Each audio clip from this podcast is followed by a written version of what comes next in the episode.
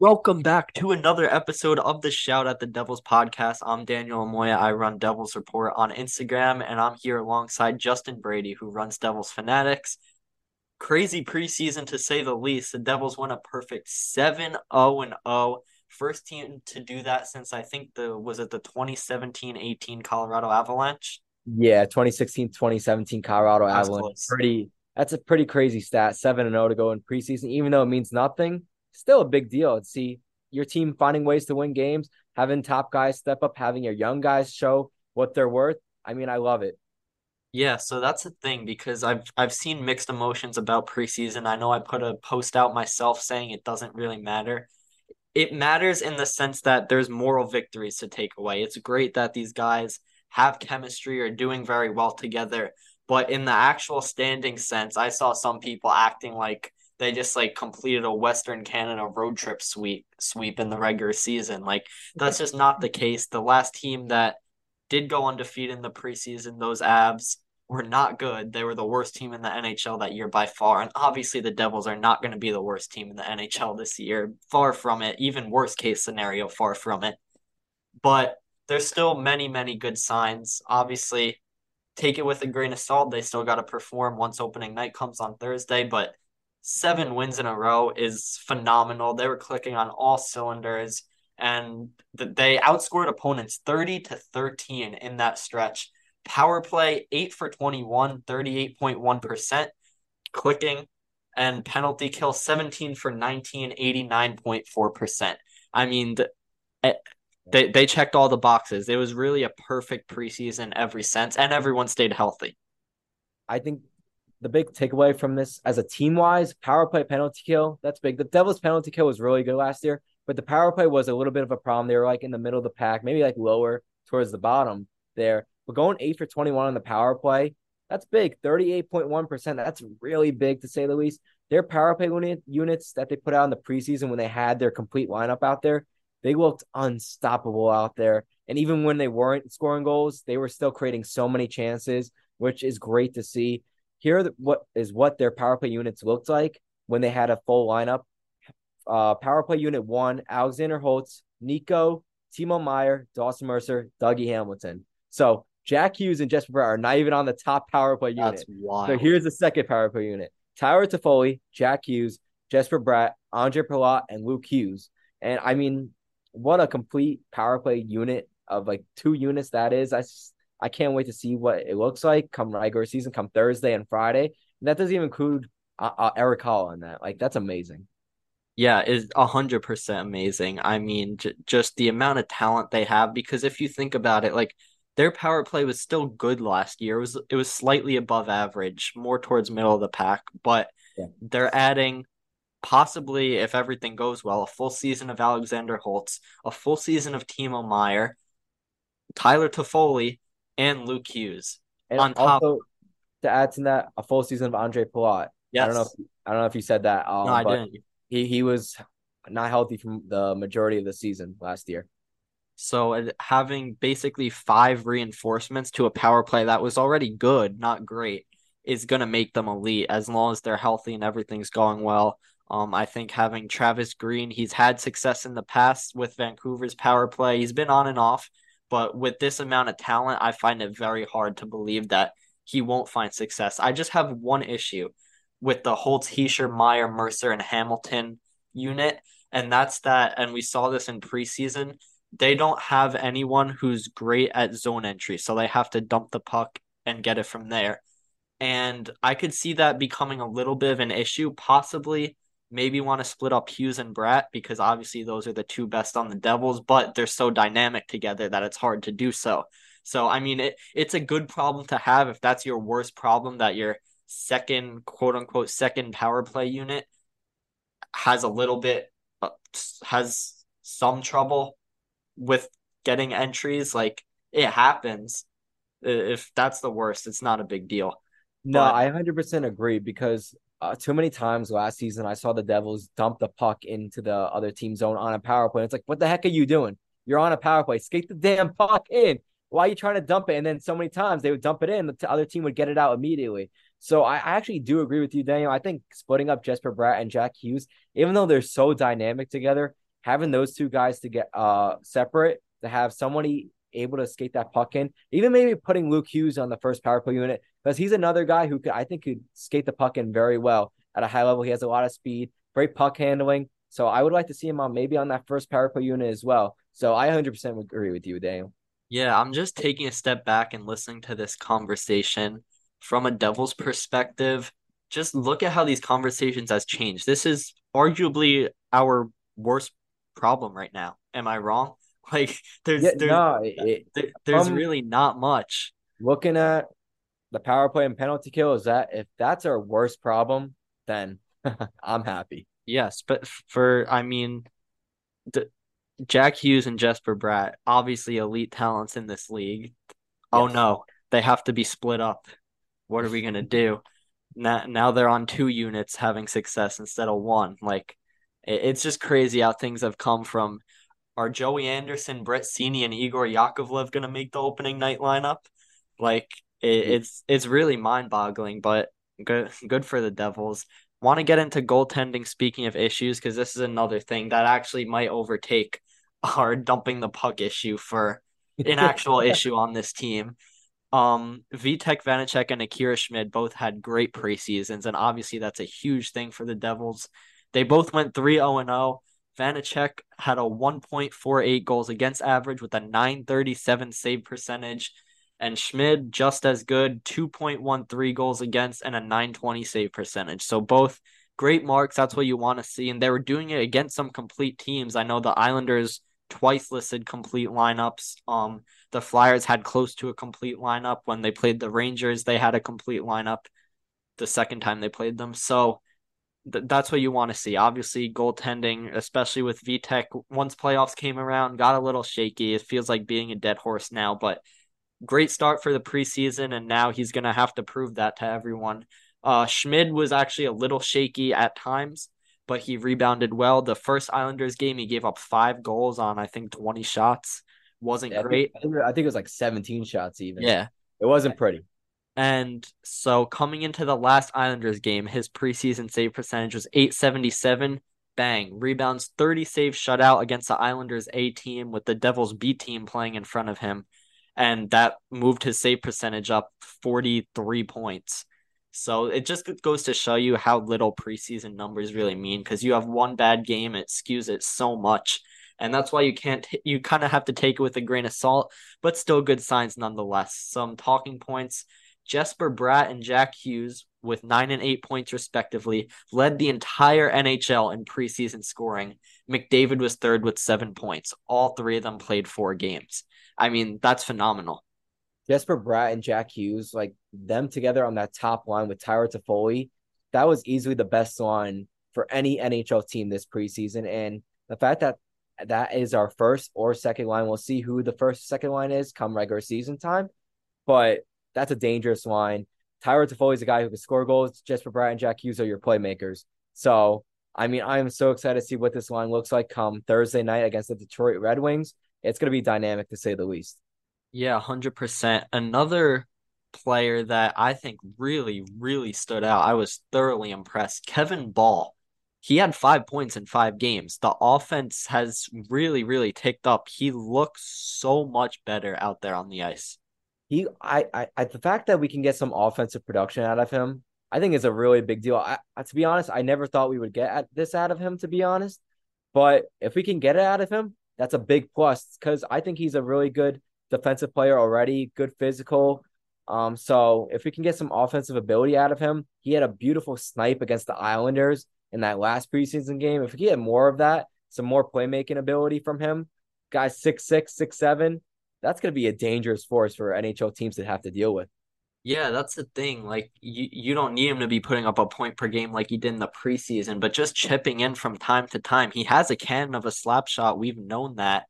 It's just a matter of being able to consistently produce. And now that he's going to get consistent ice time, I think he's fully earned top four minutes with John Marino on a pairing now. And we're going to get into that a little later. But he he really looks great. Um, not just me, multiple people in the Devils organization have openly said that Kevin Bahl is the most improved skater over the offseason, which is Mhm. crazy. But It, I mean, he's essentially Ryan Graves' replacement, but I think that Bahl's seal, yeah, Bahl's ceiling is higher than Graves is, in all honesty. Yeah, hundred percent.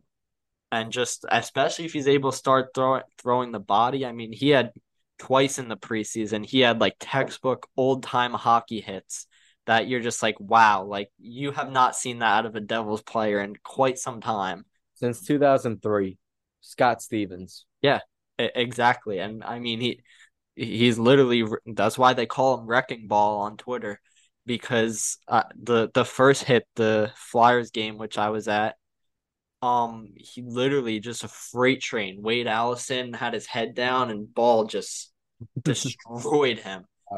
And we we've we know he has the size. We know he has the ability. He did it in juniors. It was just a matter of transitioning that over.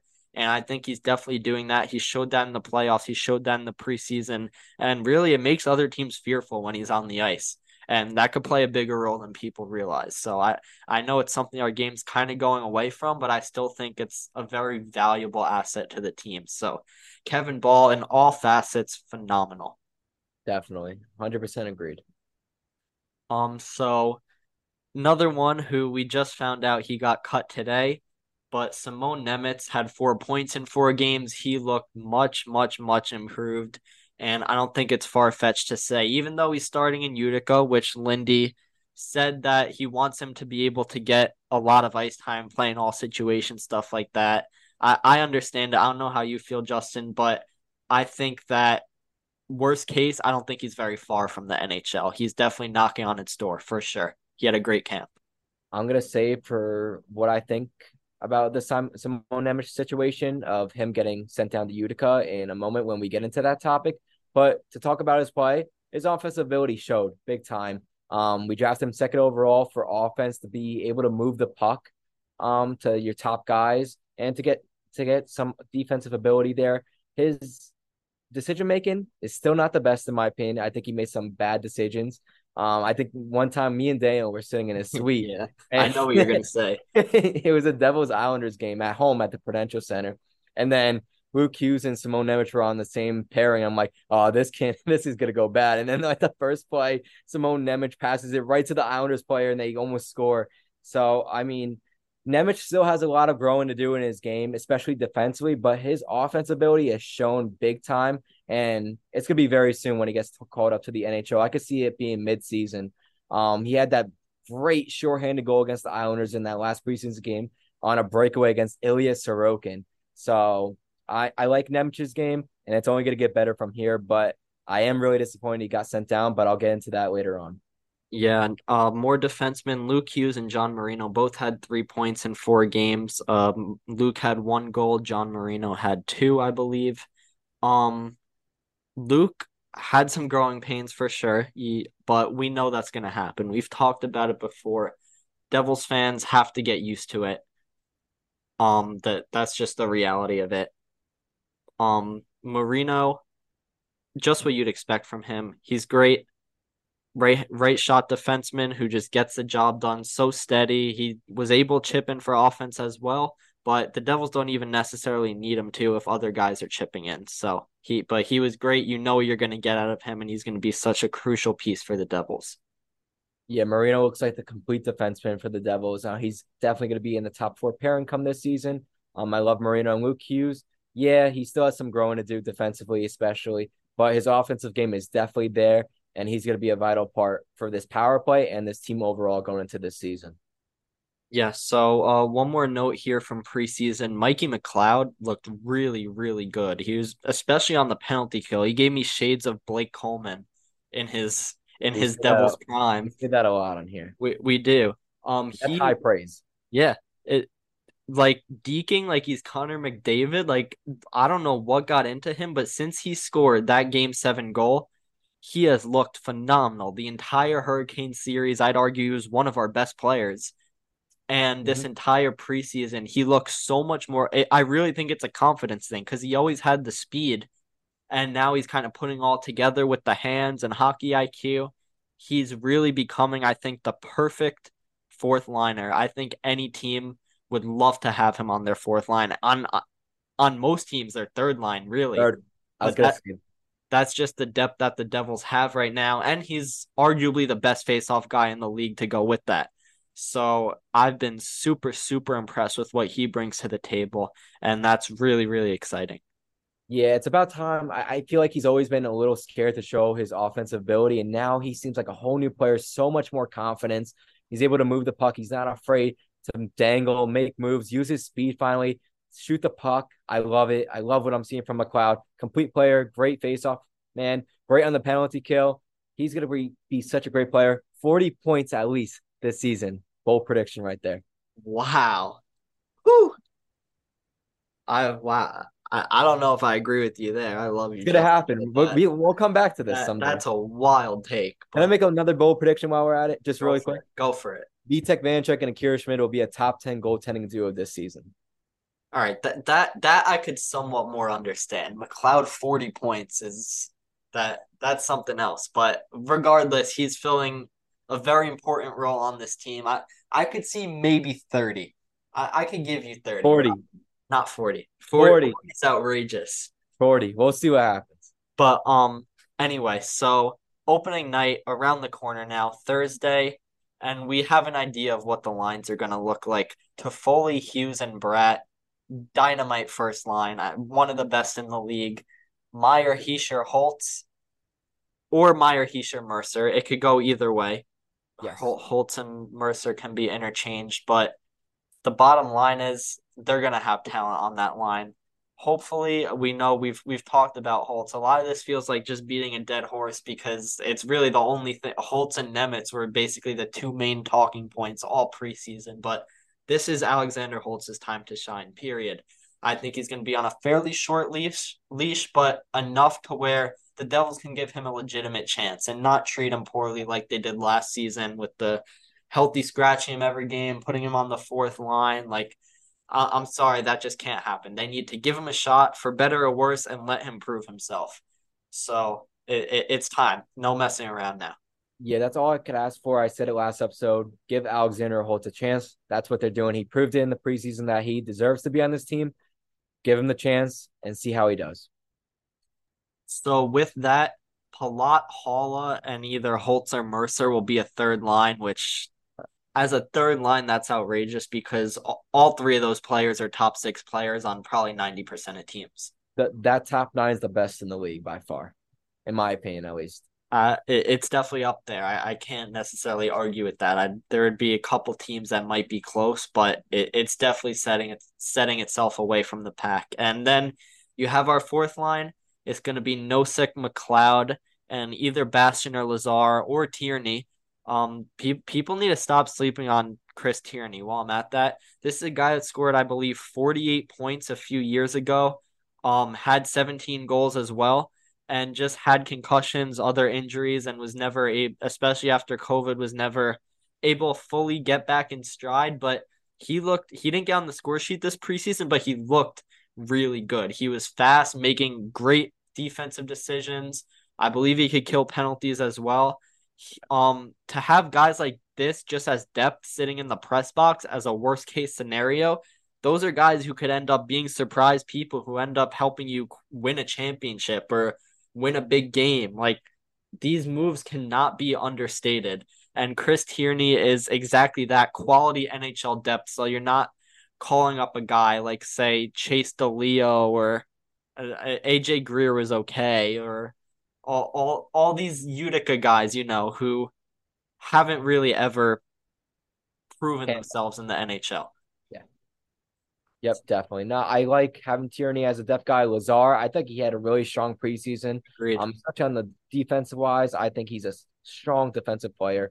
Um, and we'll see if Nader gets that fourth line spot. I think McLeod and Nosek are locked into that fourth line right now. Yeah. I think it's really a toss up for is it going to be Bastian, Lazar, or Tierney? So we'll see what happens opening night. Um, and you want to get into the defense real quick? Yeah, for sure. So I think we basically know top pairing Siegenthaler and Hamilton, and I think with the way that Bahl played, it's got to be Bahl and Marino. They're a shutdown pairing, and they both showed this preseason that they can chip in offensively. But the big question is with the third pairing because Luke Hughes is going to be there. And it looks like it's either going to be Brendan Smith, who great guy, not a great player, in my opinion. I I thought his preseason, which he even admitted he he was getting frustrated at times because his speed just wasn't there, and he was making some poor decisions. I'm pretty sure he took a penalty, at least one penalty, in almost every game I watched him. Um, or Colin Miller, who I thought was a lock the whole way, and then he did not have a great preseason. People are writing him off already. Some people thought he'd go on waivers when the guy just has to he hasn't even been given a chance to be acclimated. So I'm personally not high on Brendan Smith whatsoever. I know you aren't either, Justin. I'm I posted on my story a couple of days ago. If Brendan Smith makes the team over Simone Nemec, I'm gonna be annoyed. And guess what I am right now? I'm annoyed. I don't get it. It makes no sense. All right, at least I could understand if Colin Miller is in the bottom pairing come Thursday night. But I we all know it. We all know it's gonna be Brendan Smith. Let's be honest. This team loves Brendan Smith for no reason. I hate being negative. I'm not that type of person, but Brendan Smith is not a good hockey player. He hurts the team more than he helps the team. He takes dumb penalties, makes dumb decisions. Yes, he's a veteran. Great. That's all he is to this team. I don't want him on this team. And if he's in that bottom pairing with Luke Hughes, how is Luke Hughes going to develop his game or get better as a player? It's not. I don't.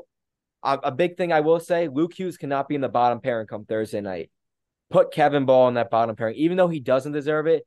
Luke Hughes needs to be with a guy who can help develop his game, help him become a stronger player, both offensively and defensively, and that's John Marino. Put Kevin Bahl in that bottom pairing with Colin Miller, or if you have to, if you want to, Brendan Smith, I guess. But I just I can't stand it yeah, I don't know. That's really all I have to say. I'm disappointed Nemec didn't make this team. I felt like he deserved it, but I understand why he's not on this team yet. But it is what it is. What are you gonna do? See, I, I disagree with you there in the sense that I think Luke should be on the third pairing because then he gets easier matchups. He could ease his way in because we know he's going to have bad turnovers. We know that's a part of it. However, I think it should be Colin Miller with him, a guy who was top five on the stars and plus minus last year and you can't write him off after a couple preseason games. I don't think it should be Brendan Smith. Um, I think Miller is much more suited to complement Luke, but we'll see. Opening night Thursday, it's real. It's happening. It, it feels like we were just talking about the Devils getting eliminated, and we were like, I remember you saying, "Oh, only five more months, Daniel." And five look at that. If now flew, we're here. It flew by. Hockey's back. Devils are back. Thursday night at the Rock. The game will be on ESPN Plus, nationally televised, and we will see what happens. So, any last words? Nah, I'm just super pumped. Let's get this thing started. Let's start 1 0. Let's actually start 2 0 because they're going to play back to back games at home against the Coyotes as well. So, let's get this thing started. Devils win Thursday and Friday night back to the games. Let's go, Devils, baby. All right, we'll see. Peace. Peace. Thank you for listening to Shout at the Devils by your hosts, Justin Brady and Daniel Lamoya. As always, let's go Devils, baby! Woo!